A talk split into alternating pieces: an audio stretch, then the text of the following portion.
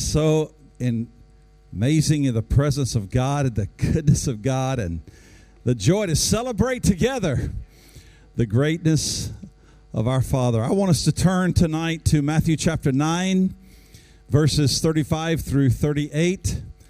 And uh, we're going to read together Matthew 9, 35 through 38 for the next few moments. Then Jesus went to all the towns and villages teaching in their synagogues, preaching the good news of the kingdom, and healing every disease and every sickness. When he saw the crowds, he felt compassion for them because they were weary and worn out, like sheep without a shepherd. Then he said to his disciples, The harvest is abundant but the workers are few. Therefore, pray to the Lord of the harvest to send out workers into his harvest. God, we just thank you. What amazing days we've had together and are having in your presence. Our hearts just simply rejoice at what has transpired and is transpiring in these amazing times in your presence. And God, we can only anticipate what will come forth in the days ahead out of this incredible work and church to many places of the world, beginning right here in our own city, our own communities, and stretching right out across the globe. How amazing. How grateful we are and how thankful we are. Open our hearts to your word in these moments, God, and work deeply, work deeply on the inside of us, we pray. We need a word from heaven, God. We just need your word to, our eyes of understanding to be enlightened to it, transforming us and bringing us into that which you designed and desired for our lives, for us individually, corporately. And we thank you in Jesus' name. Amen.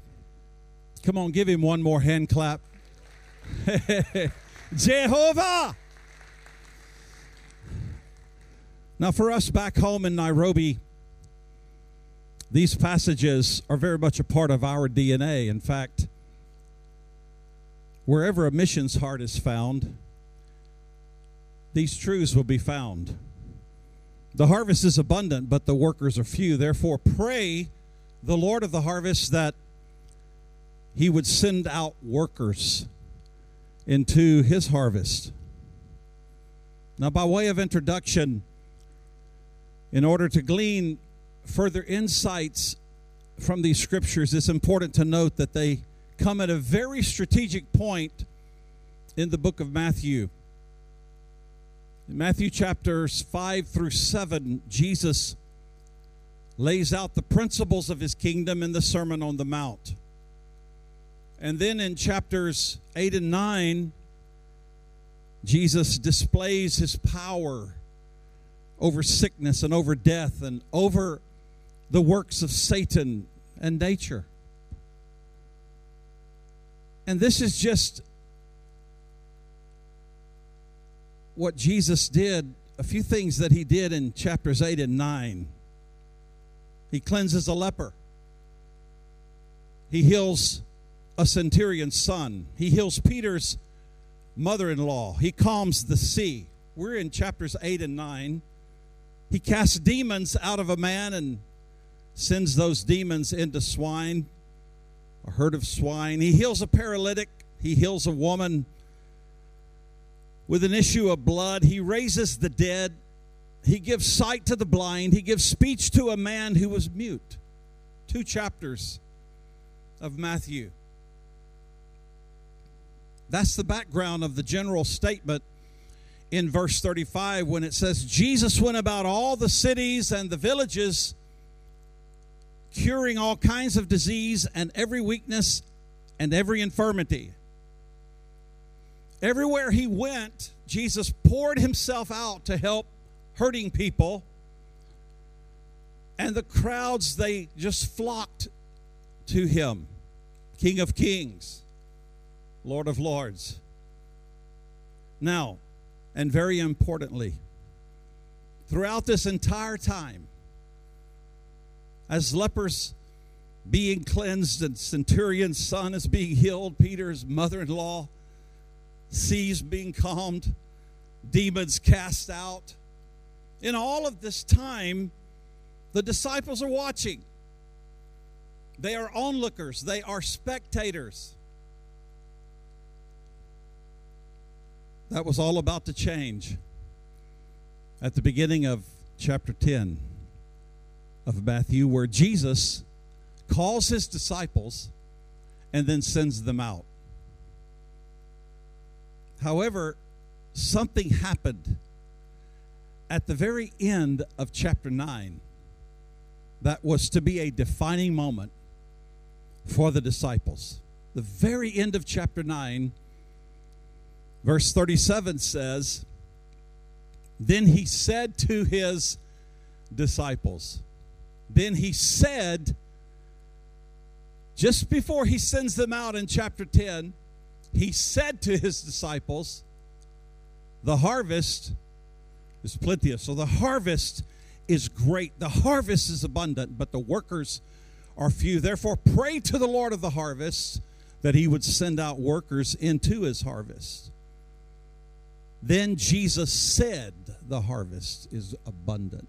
That word said, that word and what springs forth from that word was to be the defining moment for the disciples throughout the rest of Christ's three and a half years of ministry on earth.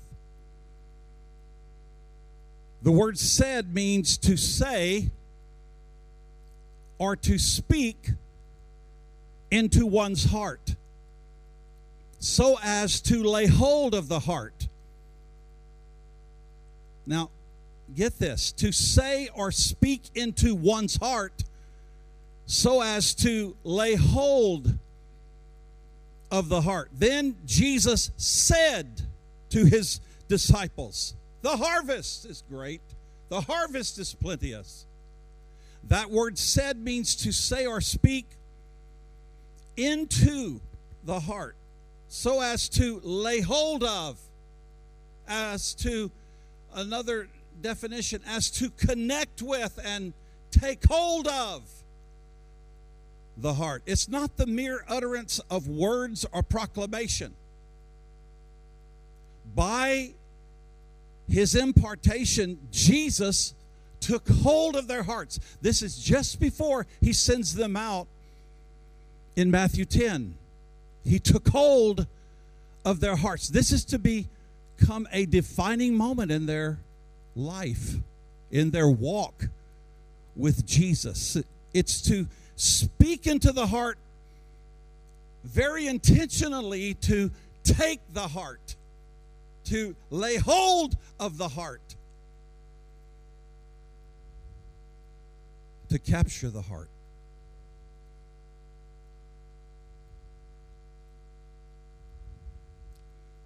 And by his impartation, Jesus, just before sending them out, took hold of their hearts and they took hold of his burden. They took hold of his broken heart for the weary. They, his followers, took hold of his broken and burdened heart for the worn out, for the sheep without a shepherd. And the same thing has to happen to you and me. I want in this final moments with us this evening, and thank you so much, Pastor Jack, Pastor Carol, for giving me the honor and the privilege of pouring into your great congregation. So blessed. I wish Amy could have been with me. I want to finish our time together by ministering to you tonight on captured, captured by the cause of a king. Captured by the cause of a king. You see, Christ's cause, the king's cause, he made it very clear. It's harvest. He came to seek and to save the lost, to become the captain of their salvation by bringing many sons to glory. This is his cause. And just before Jesus sends them out, the disciples capture his cause. In fact, from this point on, the hearts of the disciples were captured. They went everywhere. Luke tells us in Luke 10 that they went everywhere, preaching and ministering and healing. It all started by first their hearts being captured. I'm praying by the Spirit of God that God, by His power, will capture our hearts. That we will not be sent away from this place. We will not leave this place until our hearts are captured.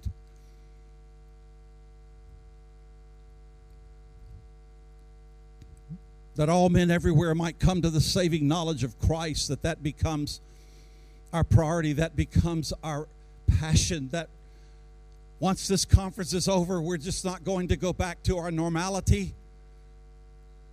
Life as usual, just ordinary every day, that God would just, by His power, have our hearts so captured that we find ourselves in the night hours crying out that God would send laborers and send workers into the harvest, that God would use us and continue to use us through our faith promise giving to be a light in the darkness, to make it possible for men and women everywhere to go and let this light shine and harvest be gleaned throughout the earth.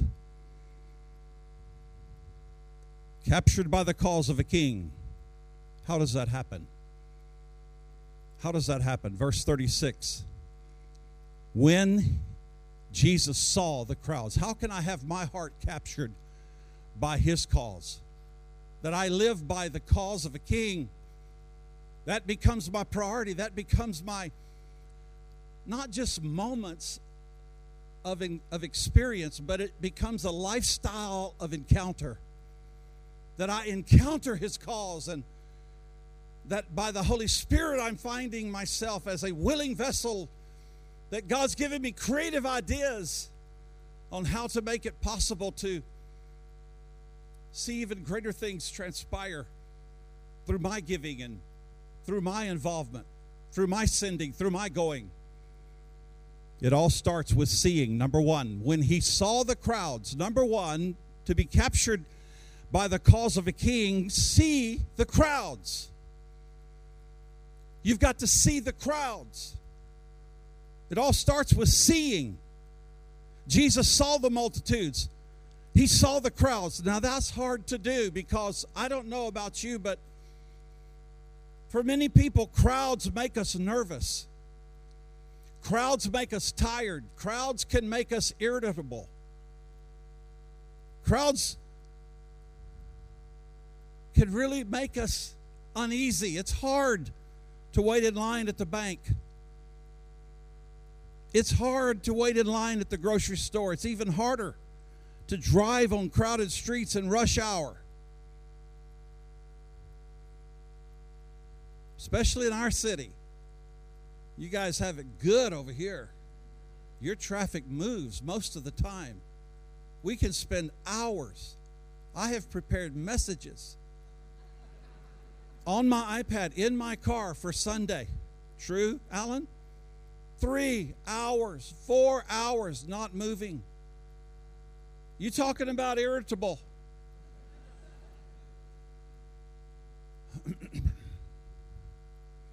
when the crowds come, it's easy to say, "Leave me alone. I've seen enough people." Now Jesus had been busy for days. Our text said that he had been preaching in every village, every village and town. Nonstop itinerant ministry wears you out. Nonstop itinerant ministry wears you down physically, emotionally, mentally, spiritually. It's easy to tune people out because you're worn out. To see the crowds of the world requires something inside. Matthew chapter 9, where we've just been, says some people brought to him, Jesus, a paralyzed man on a mat, seeing their faith. Seeing their faith, Jesus said to the paralyzed man, Be encouraged, my child. Your sins are forgiven. See, it's it's it's just seeing something inside. To see a crowd requires something inside. To see as Jesus saw, it means we must redefine our, our, we must redefine our view of humanity. All of us gravitate to people like us. To see Jesus or to see as Jesus saw, it means we have to redefine our view of humanity. Seeing their faith, seeing past all of the crowds and all of the hustle and the bustle, and he saw their faith. All of us gravitate to people like us, whether it be at school or events, even church. By nature, we tend to hang around people who look like us. We tend to hang around people who talk like us, who act like us, who think like us. Our kids marry their kids. We raise our kids to fit into the social order, and that's not wrong. But if we are ever going to see crowds like Jesus did, we must open our eyes and break the mold. That's what I love about you, Imaginations Church. Every year and every mission Sunday, and you, you just you, you open your eyes to a hurting world. Thank you. I've said it to you so many times over the years. Thank you for leading the way. How privileged and how honored I am to be able to come and stand and minister to you who lead the way for so many of the rest of us right throughout the world.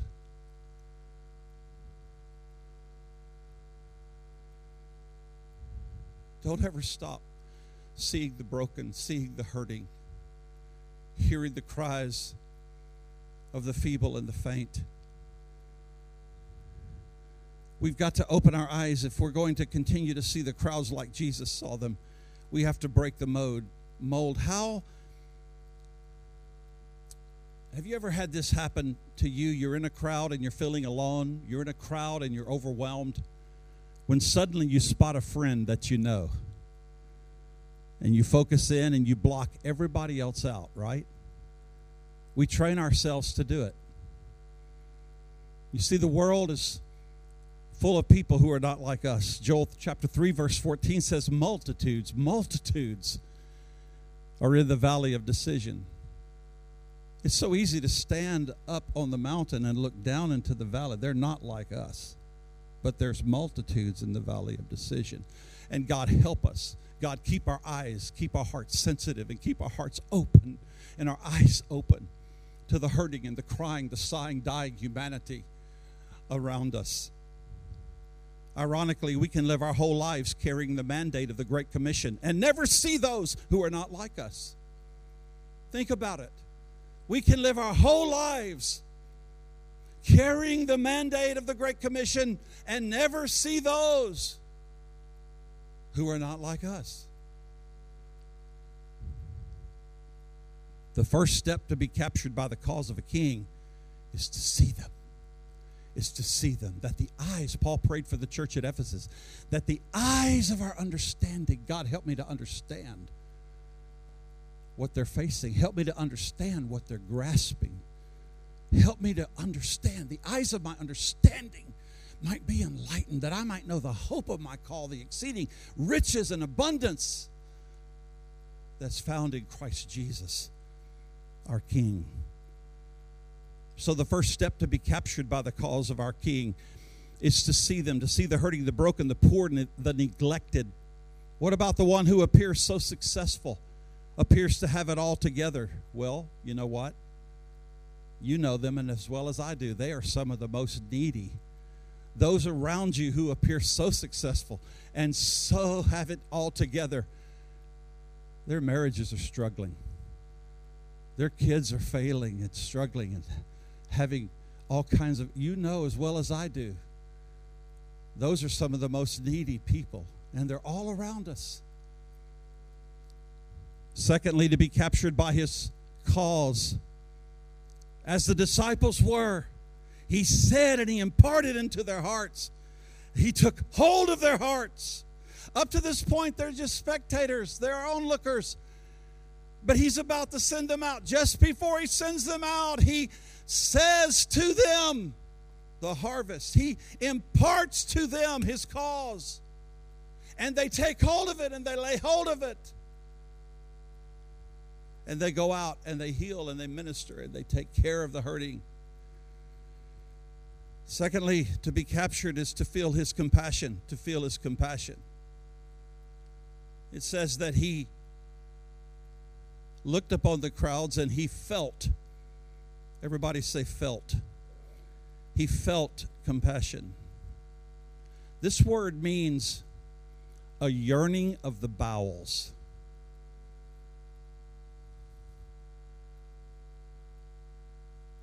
A yearning of the bowels.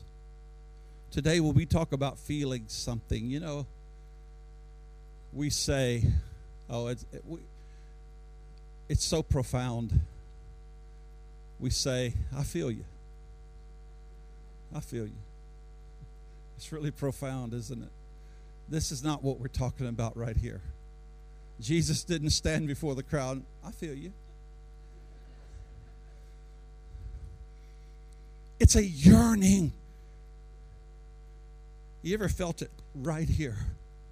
You walk the streets of India. You go into the slums of Nairobi. You go into the homes of our city 1.8 million teenagers in my city.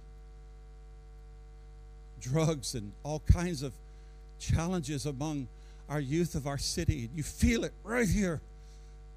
That's the compassion. Someone said, Compassion is your cry in my heart.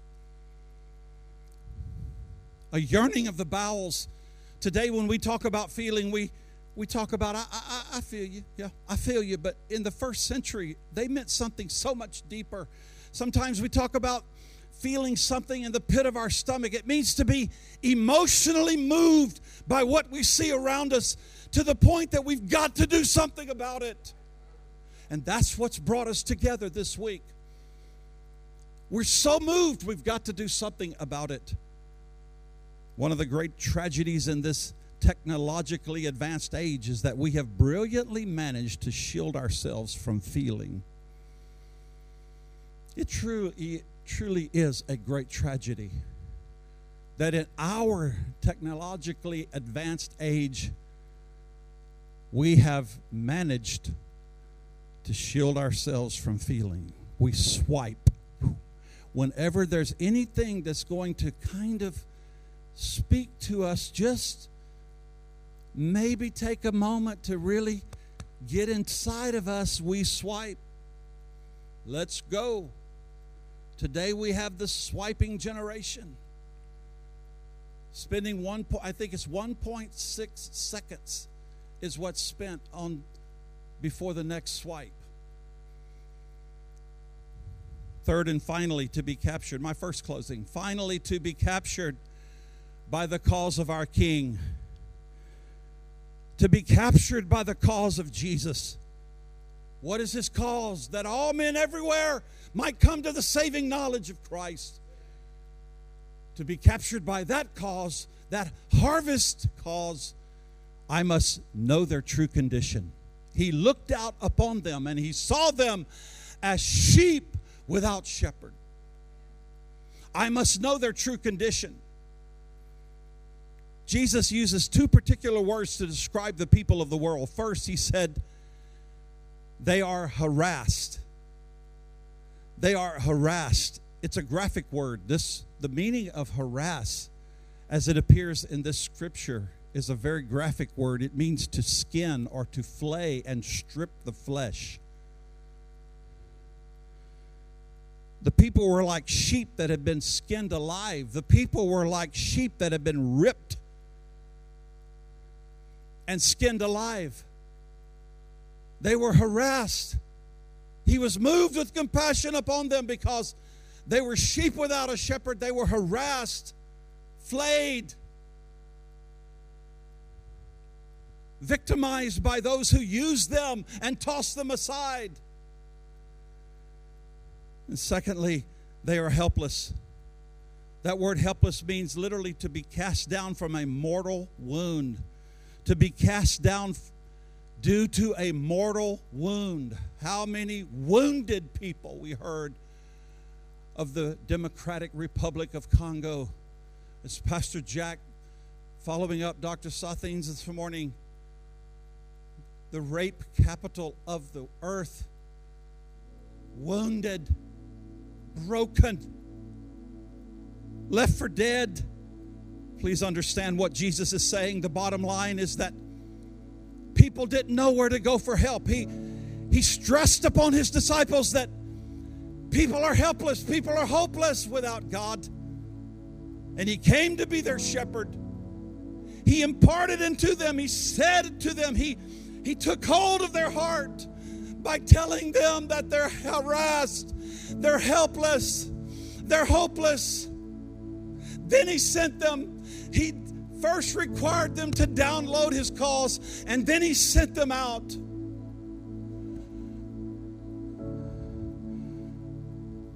He wanted them to know that he came to be their shepherd, the one who could show them how to avoid life's pitfalls. That's his heart. So, the steps to capture his calls seeing, feeling, knowing. Seeing, feeling, knowing. These are the steps to capture the cause of our King. Listen to this. Until you see, you will not feel. Until you feel, you will not know. Until you know, you will not care. Until you care, you will not pray.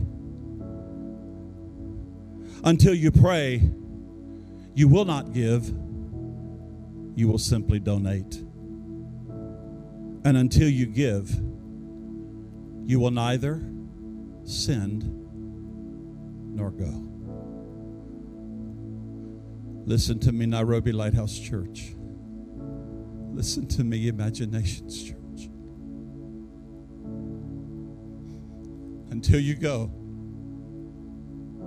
until you give, you will neither go nor sin. The world is full of people who are wounded, bruised, cast down, bleeding, slowly dying. And as long as you close your eyes, you'll never see what Jesus saw. So we must pray, Lord, open my eyes that I may see the world through your eyes. I must pray, God, help me to feel their pain. Help me to feel their suffering. Help me to feel their isolation. Help me to feel their loneliness. God, give me the ability to know what they're going through, the real life issues that are driving them to do what they're doing. And thank you, Imaginations Church, for making the difference. What a difference you're making. God bless you.